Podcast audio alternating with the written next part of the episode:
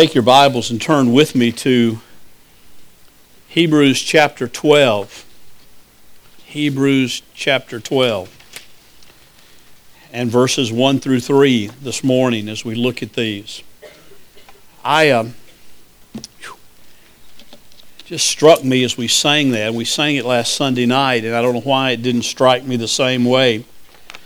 But boy, when we sang that chorus, let the glory of your name be the passion of the church.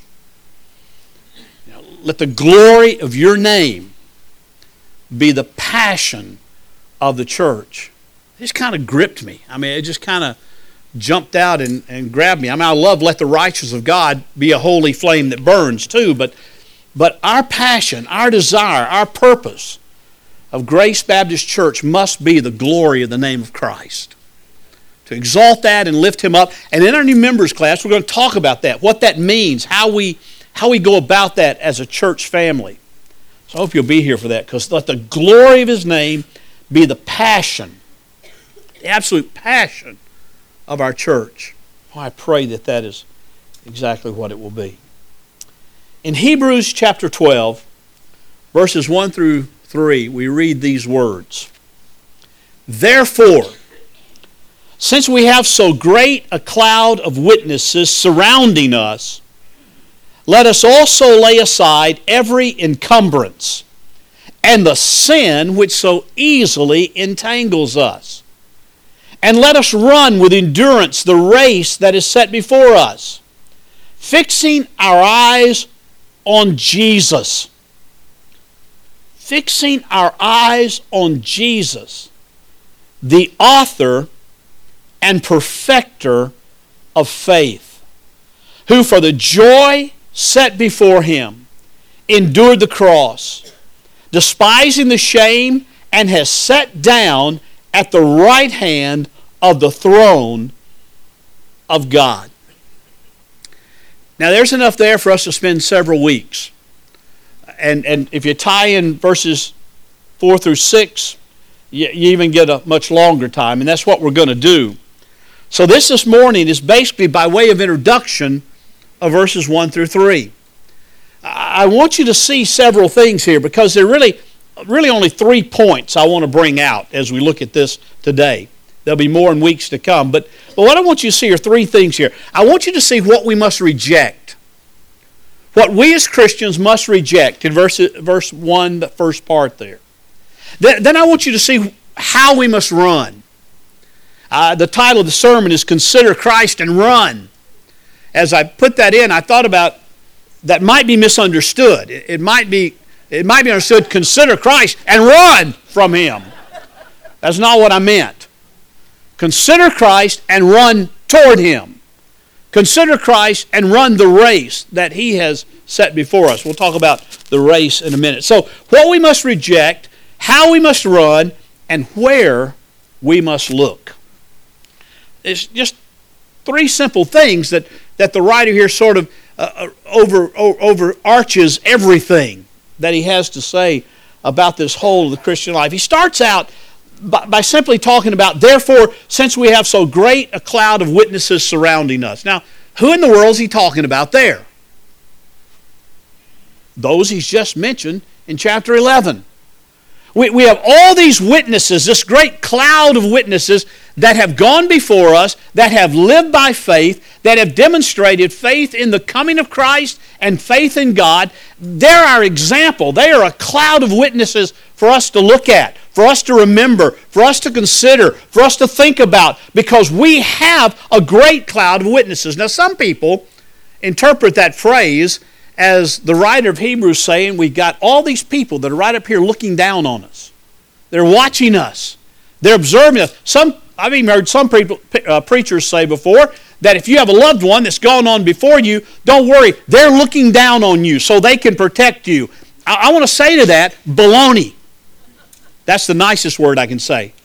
That's not what he's saying here. He's saying we have examples to follow. We have people who are living as a cloud of witnesses before us. But let me tell you something. When a person gets to heaven, and I don't care how close you were to somebody and how much you love them, they're not worrying about what's going on in your life right now. They've got one focus and one focus only. You think that song says, Let the glory of his name be the passion of the church. Let me tell you something. When you're in heaven, the glory of his name is all you see and all you care about. I mean, your focus is on Christ.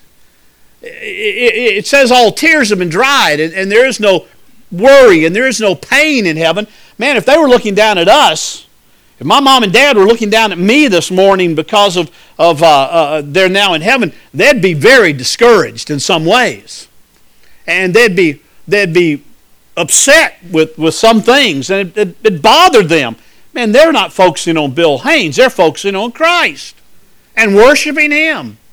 And all that the writer here is saying is, I want you to understand, we have a great cloud of witnesses who have witnessed to the faith, who have demonstrated faith, who have walked the walk and run the race, and we have those as our example. And those are important. But basically, what he's saying here is we got all those that gone before us that we can look to, even in the Old Testament. But I want you to understand, we've got one even far greater than they are. We've got one that is beyond Moses. We've got one that's greater than Abraham. We've got one that has endured and shown faith greater than Joseph has. We have got one that over, overarches every single one of those because every single one of those was looking to him. They were looking forward to him. And so here in these three verses, you, have got uh, the writer saying, there are some important things about the Christian life and about faith that you must grasp. I think another foundational principle we must remember as we read these three verses, he is writing to Christians who are suffering. He's writing to Christians who are going through difficult times.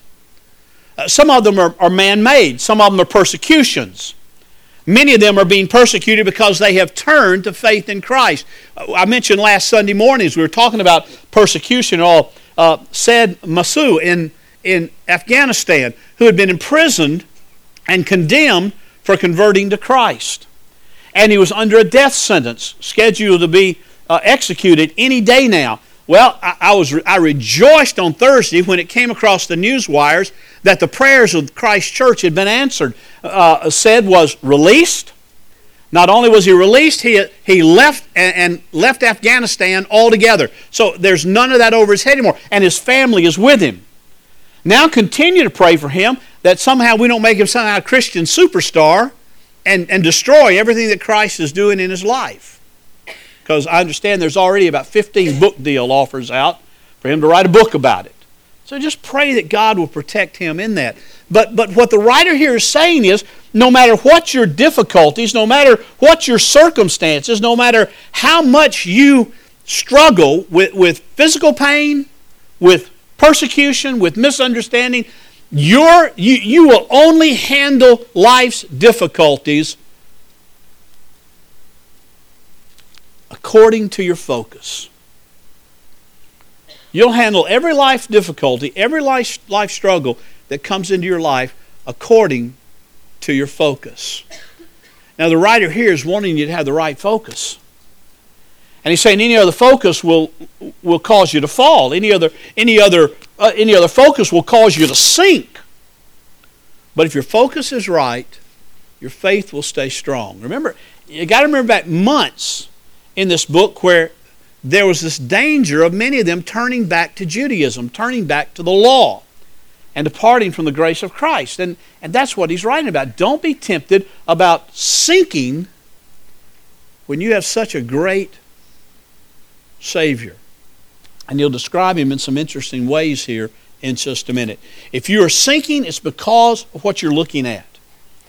If you're struggling, it's because of what you're looking at. And there is an antidote to that, and there's a cure for that. There's a, a redemption from that in what the writer is saying in these first three verses. First of all, we, we said we want to look at what we must reject. He said in verse, uh, verse 1 that, that that first part, there's a cloud of witness surrounding us. So let us lay aside every encumbrance and the sin which so easily entangles us. Now, he is not not without reason using athletic terms here. He's talking about running, he's talking about a race that is to be run. And in those very first verses, he's saying, listen, with all these witnessing test, witnesses testifying to what the race must be, let us come and lay aside every encumbrance and sin which so easily entangles us. If I were going to run a race this afternoon, short of having a heart attack probably for doing it, but if I were going to run one anyway, uh, I, the first thing I would do is I'd get out of these clothes. I mean, I'd take this coat off and the tie off, and I'd go to a private place and put on some shorts, and take off these uh, these wingtips and put on some uh, put on some running shoes of sort, or maybe as they did in, in Paul's day, just run barefooted. But but I would take off all these things that kind of bind me. And long pants that could trip me up. And I would get in some running shorts so that I could run the race more effectively. When a, when a runner runs a race in the Olympics, they don't say, hey, the kings are going to be watching, the presidents are going to be watching, the whole world is going to be watching. We're going to dress up in the best clothes that we possibly can. That would be an encumbrance to the race. And so the writer of Hebrews says here if you're going to run in this race, you're going to have to take off every encumbrance in your life. Now, what in the world is he talking about? Every encumbrance. Every encumbrance is anything that keeps you from looking to Christ. Every, every encumbrance is anything that causes you to depend on the things of this world rather than to depend on Christ. Any encumbrance is anything that weights you down. As a matter of fact, the word he uses there when he talks about weighting, uh, uh, that being encumbrance, he's talking about, he uses a word that talks about a weight that you could carry on your back. And, and then he adds to that, and the sin which so easily entangles us. Sin that so easily entangles us, entangling us will trip us up. We're to lay aside every burden, every weight, every encumbrance, and every sin that will entangle us and, and lead us into disobedience to the Lord Jesus Christ. Now, hear this. This is very important. I want you to know that I truly believe this with all my heart. An ounce of sin will destroy you, but a thousand pounds of suffering will only make you stronger if your focus is right. An ounce of sin will destroy you. It'll entangle you. It'll grow like a web around you and trip you up and cause you to fall and cause you to sink. But a thousand pounds of persecution, if your focus is right, will just cause you to be stronger. I remember when I was in high school and I, I played a little football and, and, and I was never very good at it, but I really thought I was. But uh, I remember one of the first things we did when we went out on the football field when I started playing and, was we had this sled that the coach usually stood on and shouted obscenities at us, but we, but we had the sled and he would ride it, and our idea was to hit that sled with all our power and move it forward. And we had a single sled and we had a multiple sled. And I remember the first day he said, We're going to try every, all you new guys on the single sled. And so I said, I'm going to hit it with all I've got. And, and I did. I got down and I charged that sled and I hit it as hard as I could, and it didn't move. And he said, Well, you're going to have to do it again, Haynes. And so I backed up and I hit it as hard as I could again. And the, the, the, the pressure was against me. And I would hit it and, and it maybe moved a millimeter. And I went through that and through that. There was always that pressure pushing against me, but there was always that focus that I'm going to make this happen. I'm going to press on. And, and, and what he's saying here is there are certain things that will entangle you, but pressure will not cause you to fail. Pressure will cause you to be strengthened if your focus is in the right direction. So many times our focus is on, uh, my focus was on the sled when I had to focus beyond the sled to see where I could drive it. So often our focus is on these encumbrances. We, we've got these weights around us. We, we've got all these things happening, and, and, and we've got sin in our life that entangles us and trips us up. I like the way David prayed in one of the Psalms when he said, Lord, guard your servant from presumptuous sins.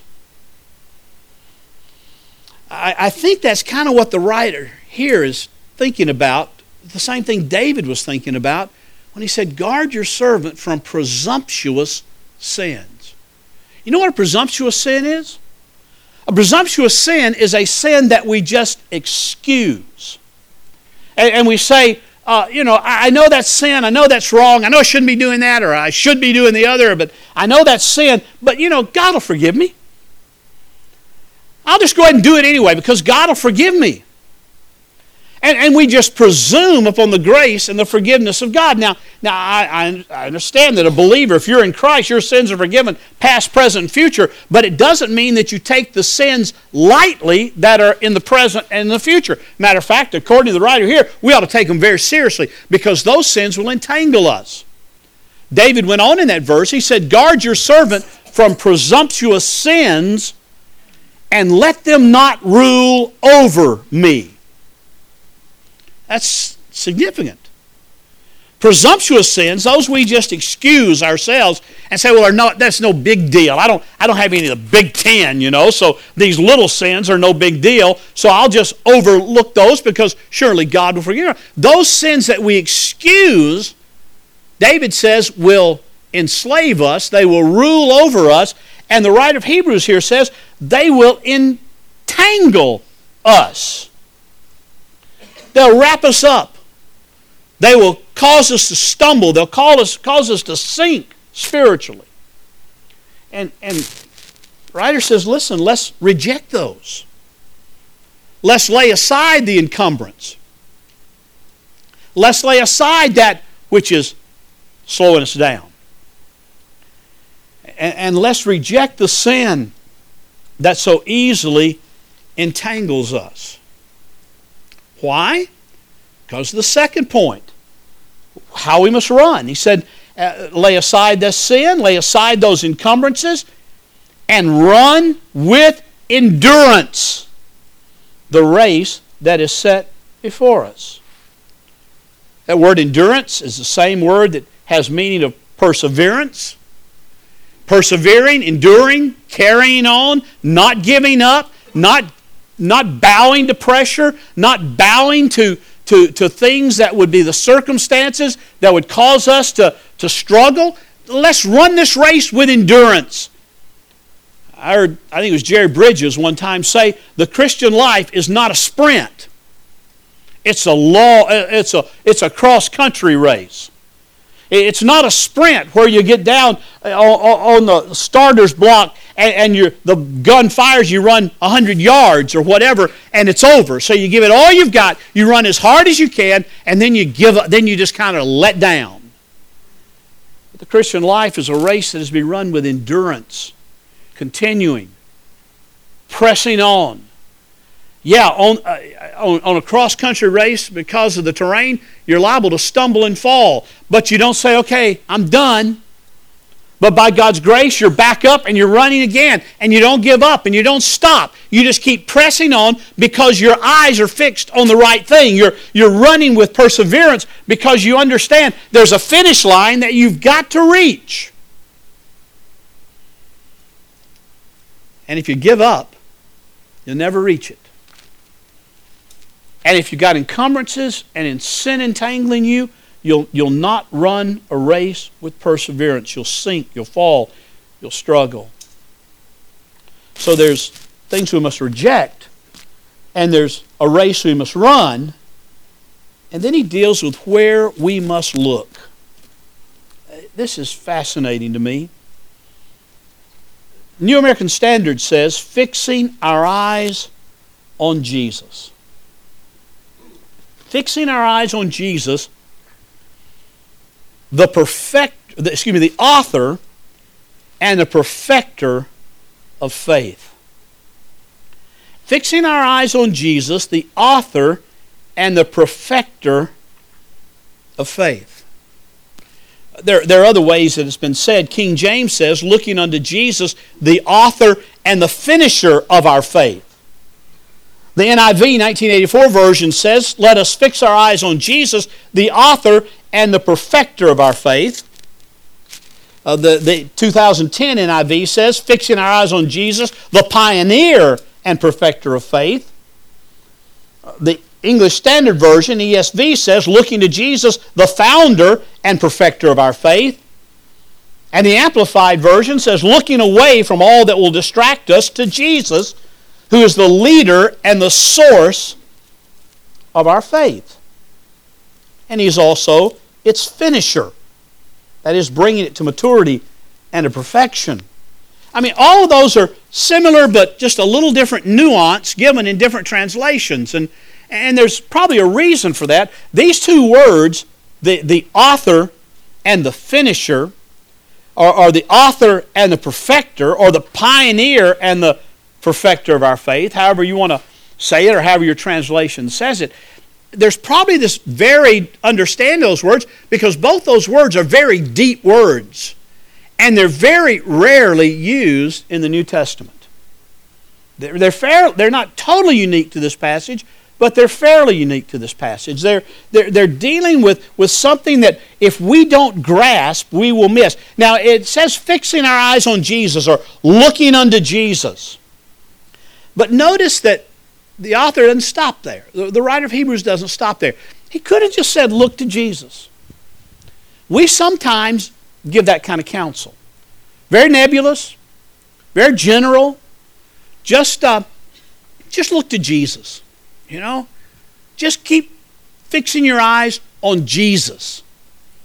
And, many times, in the midst of our circumstances, the draw and the attraction and the, the struggle in the midst of circumstances are so strong and so, so, so, so horrible that just to say, just look at Jesus, is kind of a simplistic and maybe even a difficult thing to do. So the writer here says, I want you to fix your eyes on Jesus, and he gives us how we're to do it in a very specific way there, there's real specificity here. He, he, says, This is how you're to do it, fixing your eyes on Jesus. Now, understand also that that, that phrase is, is, it doesn't come across in this English translation, is there? But it is somewhat of a negative term. That's why the Amplified may be the closest to having it exactly right when he says, looking away to Jesus. I think the, the writer is somewhat assuming that we're going to be looking at the circumstances the, the writer's assuming that we're going to have our eyes fixed on those, whether it's somebody coming against us in persecution, or whether it's an illness, or whether it's a, a, a family issue, or, or whatever it might be. We're going to have our eyes fixed on those things. There's no doubt about it. And, and, so the writer's saying here, when he says fixing your eyes on Jesus, he's really saying look away from those things and look unto him who is the author and the finisher of your faith. Look away. It's a lot like what we talked about last week a little bit when we talked about gazing and glancing. We're not to gaze on our problems, we're to gaze upon God and glance at the problems, but most of the time we gaze upon the problems and occasionally glance to God and just ask for some help from Him. But the writer here is saying, no, you need to fix your eyes. You need, and boy, that is a strong term. You need to focus intently. You need to, with all of your being, spiritually and every way else, you need to, as a, as a Christian, focus on Jesus. Now, if you're not a Christian, you can't do that until you come to Christ.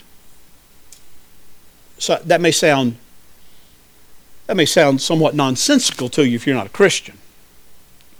Because only a Christian can focus intently with, with, a, with, a, with a laser sharp focus upon Jesus. But that's what the writer here is saying that we must do. And we must do it in a very specific way. We must fix our eyes on Jesus, the author and the perfecter of our faith.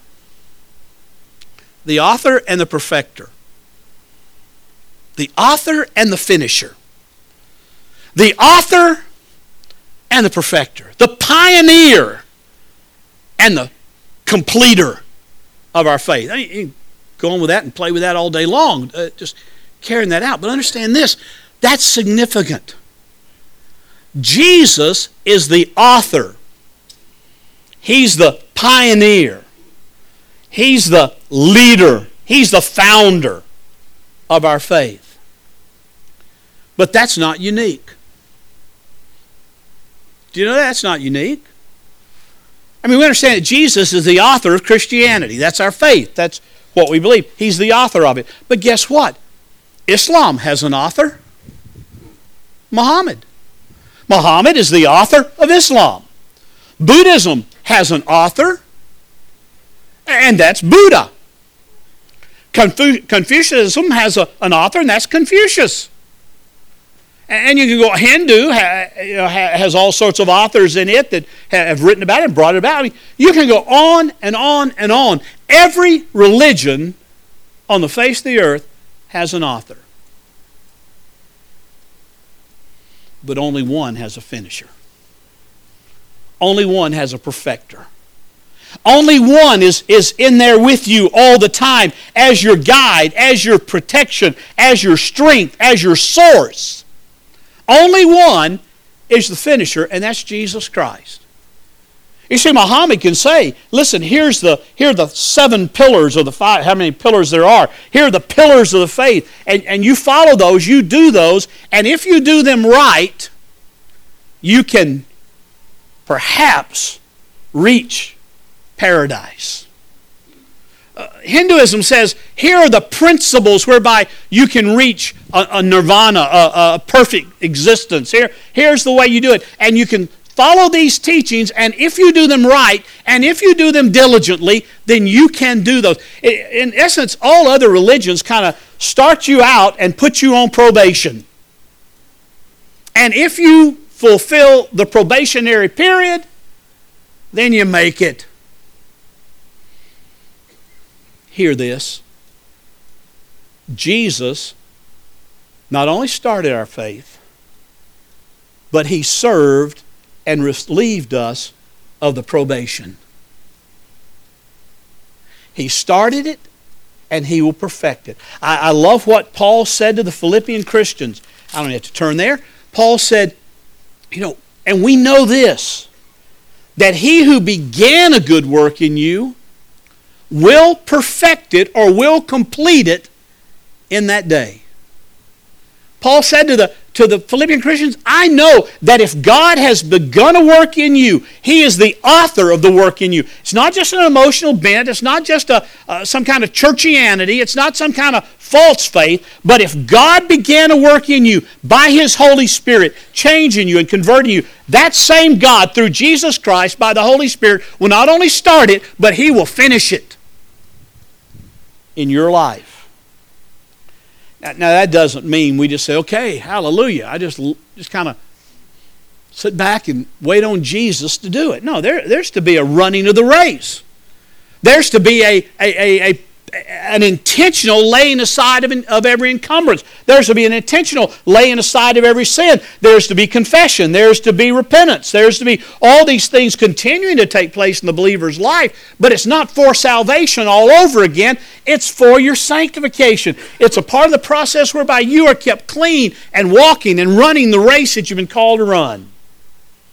No other faith has anybody who begins it and finishes it on our behalf except Jesus. And he did it on the cross. He did it on the cross. On that cross, he bore the wrath of God. On that cross, he bore the anger of God towards sin.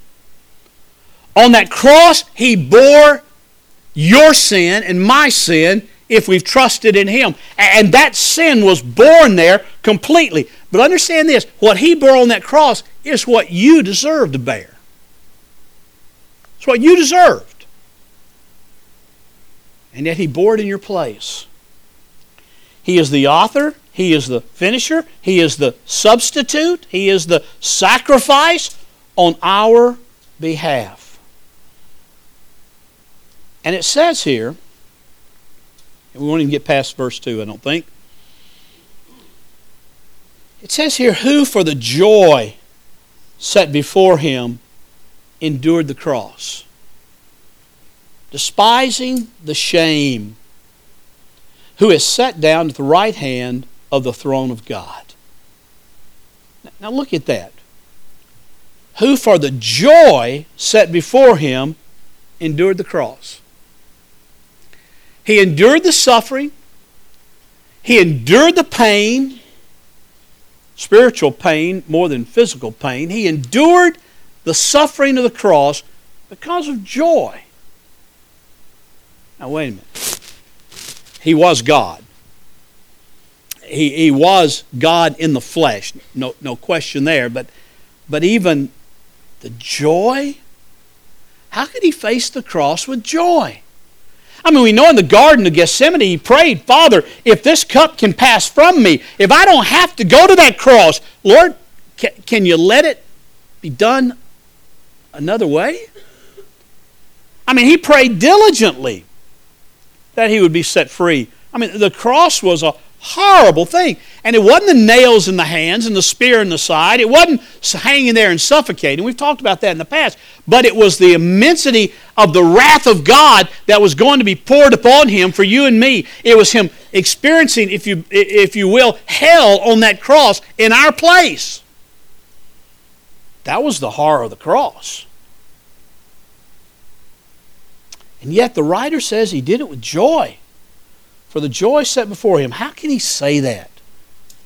I think quite simply it's because Jesus had sight of the big picture. If he only saw the cross,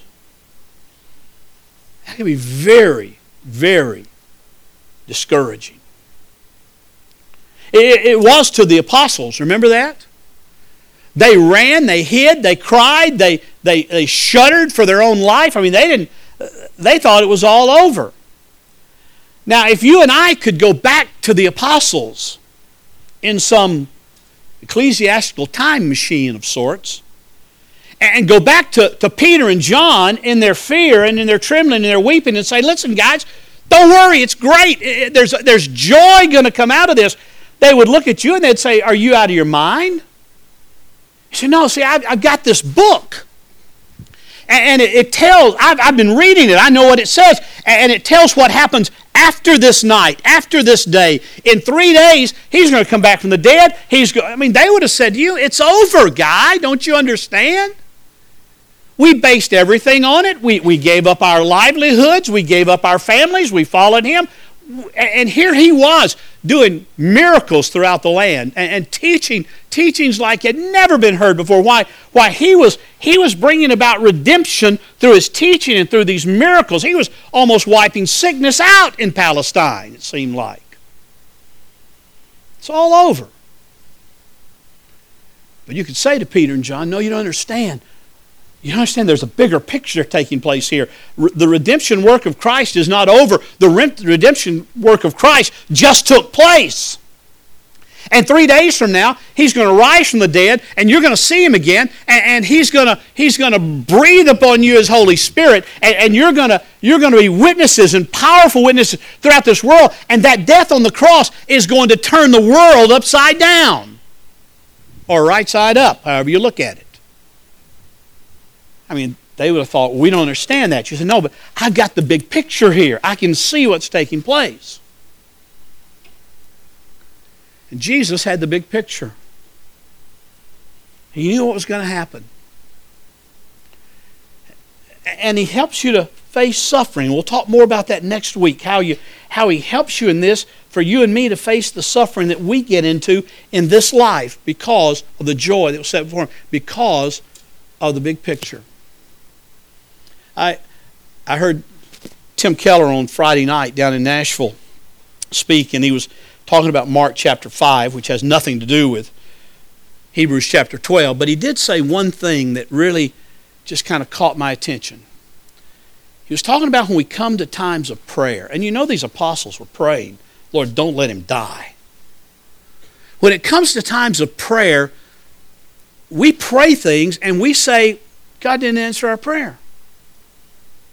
God didn't do what we asked him to do. And Keller made this statement. It was, it, was, it was piercing to me, it was probing to me. He said, God always answers your prayer and gives you what you would have asked for if you knew what he knows. Think about that. In answering prayer, God gives you what you would have asked for if you knew what He knows. He sees the big picture. We see very limited. And that's why it is critical. That's why it is absolutely necessary that we don't fix our eyes on the circumstances, we fix our eyes on Him, who is the author and the finisher of our faith. Now, all of that was helping these particular Christians face persecution and suffering. Next week, we're going to talk more about how all of that, with verse 3 involved, helps us to face suffering and persecutions and disappointments. By hopefully getting a picture, getting a little bit of insight into the big picture. Let's pray together.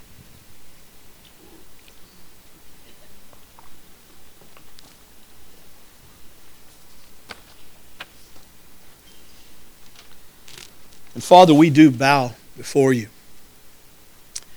And we thank you, Lord, that you are our Savior. You're the author of our faith, both the faith of Christianity and our individual faith. You're the author. Paul said faith is a gift of God. You're the author of it. And you're the finisher. Who will bring a charge against your people, against God's elect? Who will bring a charge against us? No one can. Because you're the one who has saved us and forgiven us. Father, we're grateful for that. Father, we thank you that you instruct us, you command us as our Lord to fix our eyes upon you. And you promise us great things in that that we'll pursue again next week a little more in depth. But Lord, you show us your truth. You show us your presence. You, you do for us what we cannot do for ourselves. There is no such thing as God helps those who helps themselves, help themselves. The, the real fact of life is God helps those who are totally helpless and can't help themselves. And that's where we were before Christ. Lord, I pray this morning if there's anyone in here who needs Christ, who, who is trying to get good enough to come to Christ, who's trying to get, trying to clean up their life and then say, I'll come to Jesus then, that you'll show them that's, that, is, that is foolishness. As your Spirit draws us, we come to Christ just as we are and then you do the work of finishing it. You do the work of cleaning it up. You do the work of changing us. Father, we thank you for that. Now, Lord, strengthen us in your word. as we sing in a moment, pray, Lord, that you will guide and direct men and women to your calling to faith, to trust you. And make it public through believers' baptism. I, I pray for others, Lord, that you're just leading to be a part of this church family, that you will make that clear to them today. Father, we thank you and we praise you. In Jesus' name. Amen.